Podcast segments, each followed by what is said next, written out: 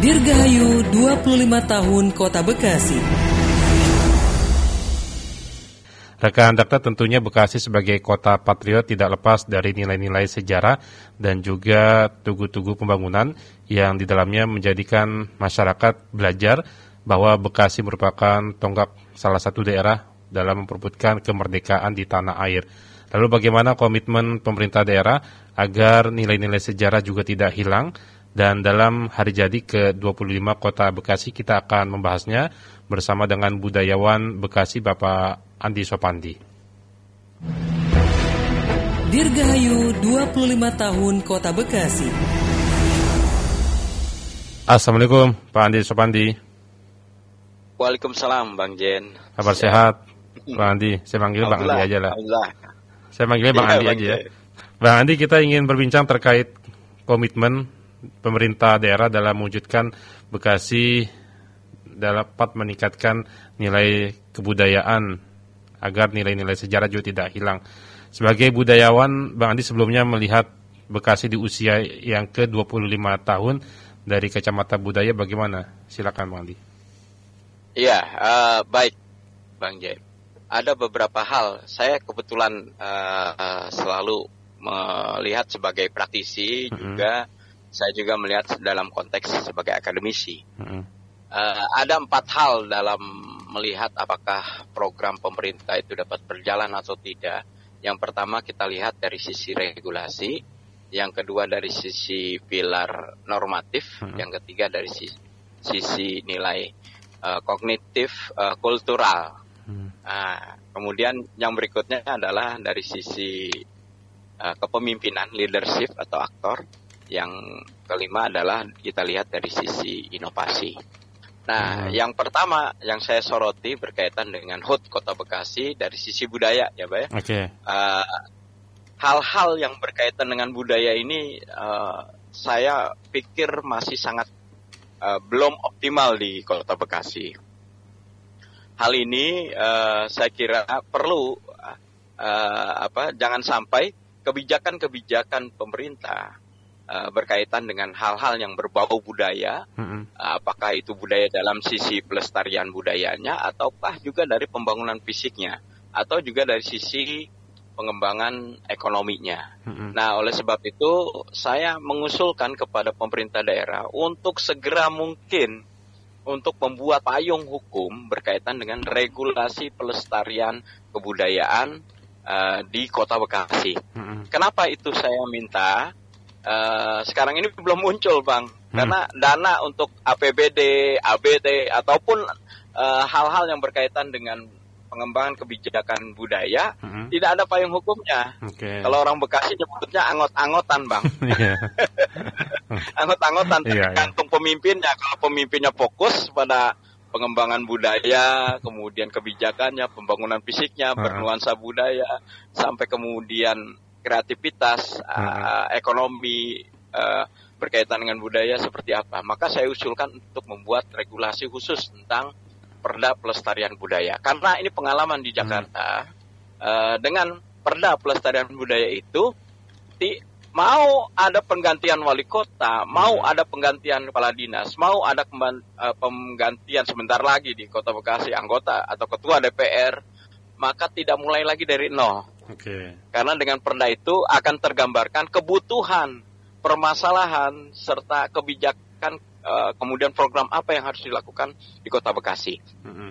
Nah, ini dari sisi regulasi, Bang Mm-mm. gitu sehingga kemudian eh, misalnya kita ingin membuat bangunan dengan nuansa Bekasi mohon maaf nih Mm-mm. Pak Wali Kota lama membangun kantor pengadilan Mm-mm. membangun kantor eh, polisian Betul. membangun kantor Kejaksaan. apa alun-alun Mm-mm. ini semestinya kan motifnya bukan motif Kalimantan itu kan semestinya motif Bekasi gitu kan Iya. iya.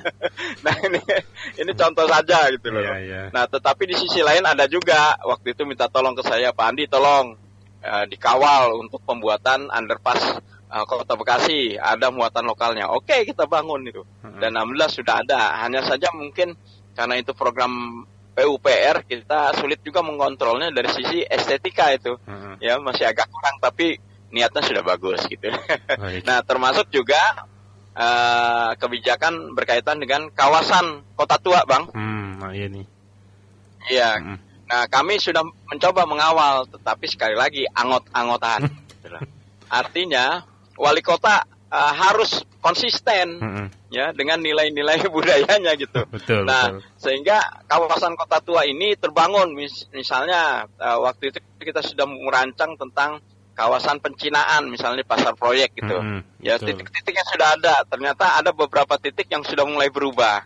Nah ini juga saya kira penting. Bagaimana membangun kawasan tua di Kota hmm. Bekasi, mulai dari pasar proyek, jembatan, hmm. uh, di Penggandaian itu kan memiliki nilai sejarah ya. Hmm. Kalau saya sih diusul bisa saja dikasih pagar warna merah atau warna apa gitu, hmm. dibuat gerbang ya dengan hmm. tema gerbang peradaban gitu loh. Baik. Nah nanti itu berhubungan dengan penggadaian sampai kemudian ke Tugu uh, Kali Bekasi. Baik. Nah itu dari sisi kebijakan bang, gitu. Sehingga nanti anggaran berkaitan dengan seni budaya baik secara fisik maupun non fisik itu akan uh, ada panduannya gitu loh. Tidak Baik. lagi mulai dari nol. Bang nah, kemudian yang kedua. Baik. Hmm? Bang Andi beberapa Gimana? waktu lalu yang Bang Andi ikuti di DPRD Kota Bekasi terkait pembahasan Raperda Pelestarian Budaya, update-nya hari ini bagaimana? Saya kira uh, itu bukan perda pelestarian budaya, bang. Mm -hmm. Tapi uh, semestinya nomenklaturnya adalah perda uh, yang untuk di DPR ya, bang. Iya betul, yang perda, sama bapak, uh, pemajuan perda. kebudayaan. Tapi hmm. isinya pelestarian budaya ini kan dua hal yang berbeda, pak. Mm -hmm. Ya, kalau kita berbicara tentang uh, pemajuan kebudayaan, itu isinya adalah strategi-strategi, bang okay. pemerintah daerah dan stakeholder itu. Mm-hmm. Nah, kalau kita berbicara tentang pelestarian budaya itu berkaitan dengan pelestarian pembinaan dan pengembangan, Bang. Oke. Okay. Nah, ini dua hal yang berbeda yang Baik. harus dipahami di DPR. Nah, kebetulan yang hadir dalam perumusan uh, Perda itu tidak melibatkan seniman dan budayawan, Bang. Hmm. Mohon maaf. Iya, iya. Sehingga yang dilibatkan kebanyakan ormas tuh, Bang. Hmm. Sehingga tidak paham perbedaan antara Perda pelestarian dengan Perda pemajuan kebudayaan. Nah itu bang yang terjadi. gitu. Termasuk juga yang yang menyusun landscape-nya ini ya. dari dari orang luar Bekasi lah ya, bang Andi. Iya, tidak mengikut sertakan akademisi atau perguruan tinggi daerah. Biasanya kami mm -hmm. kalau membuat perda selalu melibatkan perguruan tinggi karena ini berkaitan dengan naskah akademik, bang. Betul betul. Baik, bang Andi terkait tadi Bekasi sebenarnya punya potensi untuk kawasan budaya atau pencina pencinaan pencinaan bang ya di proyek itu. Ya. Nah kalau dari spot-spotnya ya. ada berapa titik bang Adi yang sebenarnya menjadi potensial juga agar juga pemerintah melirik agar bisa dikembangkan ini. Jadi spot-spot yang pertama hmm. yang uh, kita usulkan waktu itu adalah spot misalnya masuknya atau keluarnya pintu keluar jalan tol Bekasi Barat dan Bekasi Timur. Oke. Okay. Nah, icon icon yang muncul itu tidak menggambarkan karakteristik budaya masyarakat Bekasi sebagai mm -hmm. kota patriot ataupun sebagai kota budaya, mm -hmm. ya. Uh, tidak tergambarkan.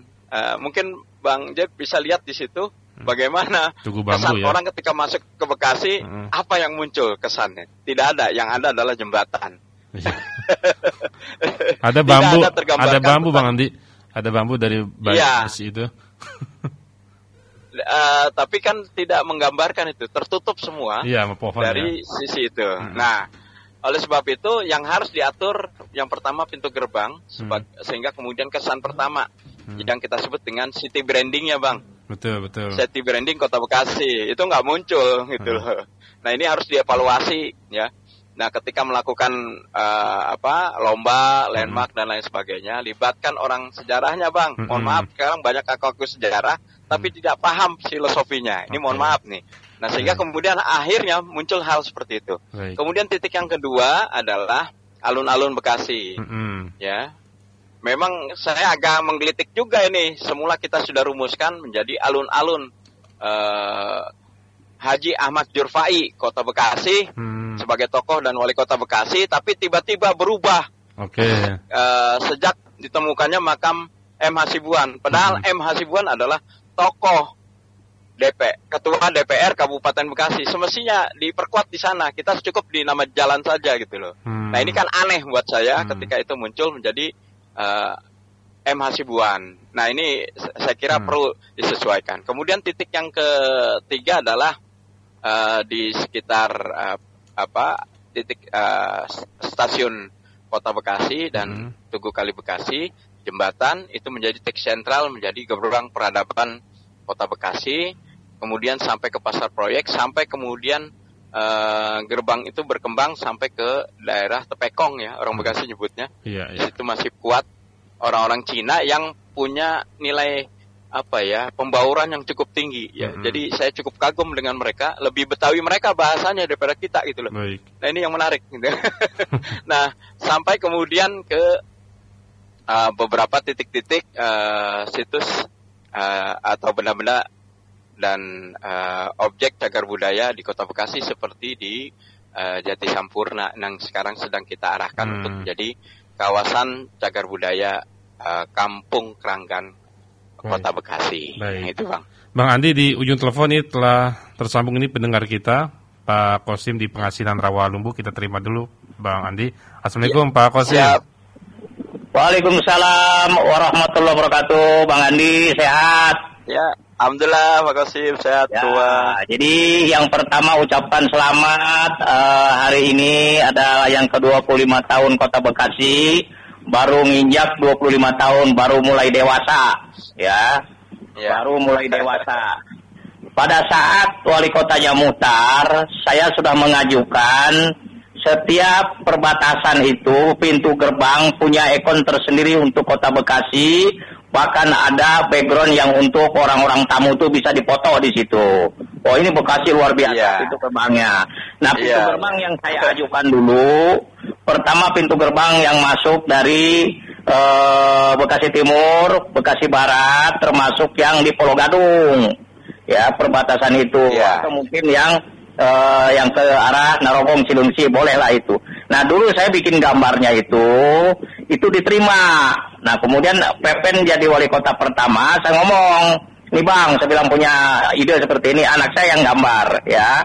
Itu itu uh, Pak Pak siapa tuh Pak uh, yang anggota DPR provinsi mengatakan ini bagus nih kata itu Pak yang meninggal tuh, masalah lupa lagi Pak siapa tuh Pak anggota PKS tuh yang meninggal. Ya, ya. Nah, nah itu satu. Nah yang kedua saya sering ditanya oleh teman-teman yang dari luar kota Jawa ya.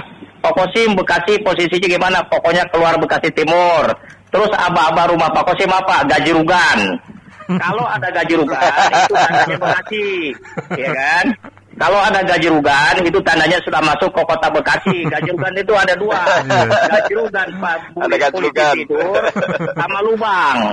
Nah itu saya ngomong dengan Pak Pepen. Saya bilang, Bang, tanda-tanda masuk kota Bekasi itu gajrugan ya. Memang kenapa? Ya kan pasti begitu masuk sudah ada gajrugan polisi tidur atau uh, jalan berlubang. Nah ini belum ada perbaikan. Sekarang para kepala dinas sudah keliling ke wilayah-wilayah Tasikmalaya, Ciamis, Kuningan itu jalan aspal hitam. Kenapa kau Bekasi nggak bisa pada segelintir butir ukuran meter perseginya kota Bekasi gitu bang, bang Andi. Nah jadi yuk kita ya, kalau nanti ada uh, apa namanya uh, merumuskan tentang ini, coba orang yang peduli dengan kegiatan ini dionang. Jadi masukan-masukan dari masyarakat itu ada terus itu. Nah, sekarang perbaiki, jangan sampai tanda-tanda masuk pekat itu polisi tidur atau gajrugan, gajrugan. Buang itu kata-kata itu, ya. Jadi udah rame di DPR juga Pak Heruman mengatakan, iya memang masuk Bekasi gajrugan baik barat masuknya maupun timur. Gajurugan, nah itu Gajurugan itu kota Bekasi. Itu saja semoga selalu sukses ke depan kita memikirkan yang demi masa depan yang lebih baik. Terima kasih. Baik, terima iya, kasih. Terima kasih, terima kasih. Bang Andi silakan ya, direspon Bang. Bang Jeb, ada beberapa hal yang menarik ya. -hmm. Uh, seiring dengan perkembangan kota Bekasi, banyak nama-nama daerah di kota Bekasi, kampung-kampung Bekasi ini hilang, Bang. Hmm ya. Mm-mm. Abang tahu Jalan Kartini ini termasuk kampung apa tuh, Bang? Gak tahu sih, Bang. Kampung. ya, orang Bekasi nyebutnya Kampung Bekasi Kidul. Oh, okay. Ya, kemudian daerah Sumarekon, uh-uh. ya, itu juga hampir hilang itu, ya, Rawa Bugel. Rawa Bugel ya, ya belakang. Kemudian Rawa Bebek, uh-uh. Kampung Cerewet dan lain uh-uh. sebagainya. Yeah, yeah. Nah, saya mengusulkan kepada Kota Bekasi bagaimana caranya melestarikan nama-nama kampung itu jangan sampai hilang dalam sejarah. Nah, salah satunya tidak perlu mengeluarkan biaya, cukup mem, me, apa ya, memberikan himbauan ya pemerintah Kota Bekasi untuk membuat gerbang jalan mm -hmm. plus nama kampung misalnya Kampung Bekasi Kidul RT 0 berapa RW 0 berapa jalan apa cukup itu saja hmm. gitu loh Nah, dengan cara seperti itu, anak-anak kita akan paham, oh ternyata dulu ini kampung ini, kampung ini. Mm-hmm. Ya, jangan seperti di Kabupaten Bekasi sudah buat perda cagar budaya, itu buatan Bang Hoir itu, mm-hmm. ya, tapi tidak ada catatan khusus, ya, sehingga kemudian tiba-tiba muncul di Kabupaten Bekasi, welcome to uh, California, the new California City, ya, yang sekarang menjadi Mekarta itu. Yeah, yeah. Ya, nah, jadi ini juga harus diperhatikan juga. Nama-nama kampung harus dibuat kembali. Termasuk juga di dalam map GPS itu semestinya muncul. Mm-hmm. ya jangan hanya nama jalan saja. Sehingga sekarang misalnya kampung gabus sudah hilang mm-hmm. ya. Rawabukal hilang gitu. Semestinya dituliskan juga di, nanti di dalam uh, topo mini ya. Mm-hmm. sehingga kemudian uh, di situ orang mendapatkan uh, apa informasi tentang aspek sejarah, aspek budaya dan lain sebagainya. Karena waktu itu saya sempat merumuskan topo mini ya. Hmm. Nah, jadi kebijakan itu harus muncul. Termasuk juga mohon maaf saya kritik nih Bang Tri. Hmm. Mas Tri. Ya. Hmm. Mohon maaf sekarang Mas Tri ini sudah menjadi wali kota. Kalau kemarin bolehlah menyebutnya Mas Tri sebagai wakil wali kota. Sekarang hmm. sudah menjadi wali kota Bekasi sebagai uh, apa ya, uh, ya pres, representasi yeah. budaya dan masyarakat Bekasi. Saya usulkan ya Mas Tri sekarang panggilannya bukan lagi Mas tetapi Bang Tri gitu loh seperti di Jakarta Gubernur Jakarta itu walaupun uh, Pak Yos hmm. uh, Cokro uh, dan lain sebagainya mereka tetap ingin dipanggil sebagai Bang Yos nah sekarang dengan HUT Kota Bekasi saya minta Mas Tri panggilannya adalah Bang Tri sesuai dengan budaya masyarakat Bekasi. Begitu, Bang. Baik. Bang okay. Bang Andi, saya ingin tadi kembali ke Bang Andi sebutkan bahwa nama nama alun-alun Kota Bekasi sebenarnya di awal diusulkan alun-alun Ahmad Zurfai ya, wali Kota Bekasi iya. sebelumnya. Ya. Tapi kalau Demikian. melihat dari rilis yang kami terima dari pemerintah Kota Bekasi kenapa itu disematkan nama Mayor Matmuin Hasibuan? Karena yang bersangkutan ini merupakan pahlawan perang yang ikut mempertahankan kemerdekaan Indonesia. Penjelasannya bagaimana dari kacamata budaya, Bang Andi? Ya, uh, memang belum ada catatan yang cukup lebih detail ya hmm. sebagai pahlawan uh, apa? Pahlawan uh, nasional, uh, pahlawan dalam hmm. uh, kemerdekaan. Memang perjuangan beliau itu dimulai dari Jakarta Utara, Bang. Hmm, okay. Ya, sekitar Celincing yang kemudian terdesak akibat dari demarkasi, beliau kemudian menyingkir ke daerah demarkasi, terutama di daerah Bekasi. Hmm. Nah, nama beliau itu baru muncul dan besar ketika beliau menjadi ketua DPRD pertama ya, hmm. ya Kota Bekasi, eh Kabupaten Bekasi tahun 1950 bang, 50. waktu zaman Pak Suandan Umar, hmm. ya uh, beliau menjadi ketua DPRD uh, uh, pertama ketika itu ya hmm. sehingga kemudian baru di situ uh, kiprah beliau uh, muncul besar. Hmm. Nah, selebihnya sama seperti pejuang lain pada masa mempertahankan kemerdekaan. Saya kira itu catatannya. Hmm. Tapi semestinya yang perlu dibesarkan nama beliau itu di kabupaten, Bang. Hmm. Karena kabupaten ini masih miskin uh, apa ikon-ikon atau nama-nama tokoh yang muncul di dalam ruang-ruang publik, Bang. Baik. Gitu loh. Hmm. Nah, apa salahnya itu dimunculkan di sana? Bekasi harus punya dong calon orang kuatnya yang hmm. ada di Bekasi untuk tampil di nama alun-alun. Semestinya begitu, Bang. Gitu loh. Kemarin uh, ada proses percepatan tiba-tiba kok saya secara pribadi sudah mengikuti proses ditetapkan waktu itu tiba-tiba berubah menjadi M Hasibuan. Hmm. Bukan berarti saya mengecilkan peran beliau, tetapi kita harus mendudukkan representasi sejarah dan budaya buat uh, Bapak M Hasibuan mm-hmm. uh, sehingga kemudian ada beberapa peran tokoh-tokoh lain yang bisa ditempatkan secara sentral di ruang-ruang publik gitu ya. Saya kira itu Bang. Baik, Bang Andi terakhir terkait doa di hari jadi ke-25 Kota Bekasi ini ke depan seperti apa? Mengingat juga kan dalam kurun waktu sekitar 2 tahun ada pemilihan kepala daerah yang baru tentunya kita berharap di jabatan PLT Wali Kota ini dari sisi budaya Bekasi menjadi identitas yang terus dilestarikan di tengah masyarakat. Silakan Bang Andi. Ya, saya berharap dengan HUT Kota Bekasi dan uh, pilkada ke depan, uh -uh. Kota Bekasi semakin maju. Yeah. Yang kedua, uh uh, pembangunan uh, lebih banyak ya ber uh, apa, memiliki karakteristik yang khas bagi Bekasi. Kemudian berikutnya kami berharap agar Kota Bekasi ini memiliki inovasi-inovasi besar, -uh. ya sehingga kemudian dapat meningkatkan PAD, yang kedua dapat mensejahterakan masyarakat, yang ketiga mudah-mudahan uh, nuansa insan ini berkembang Amin. ya dalam kehidupan masyarakat sehari-hari. Saya kira itu, Bang. Baik.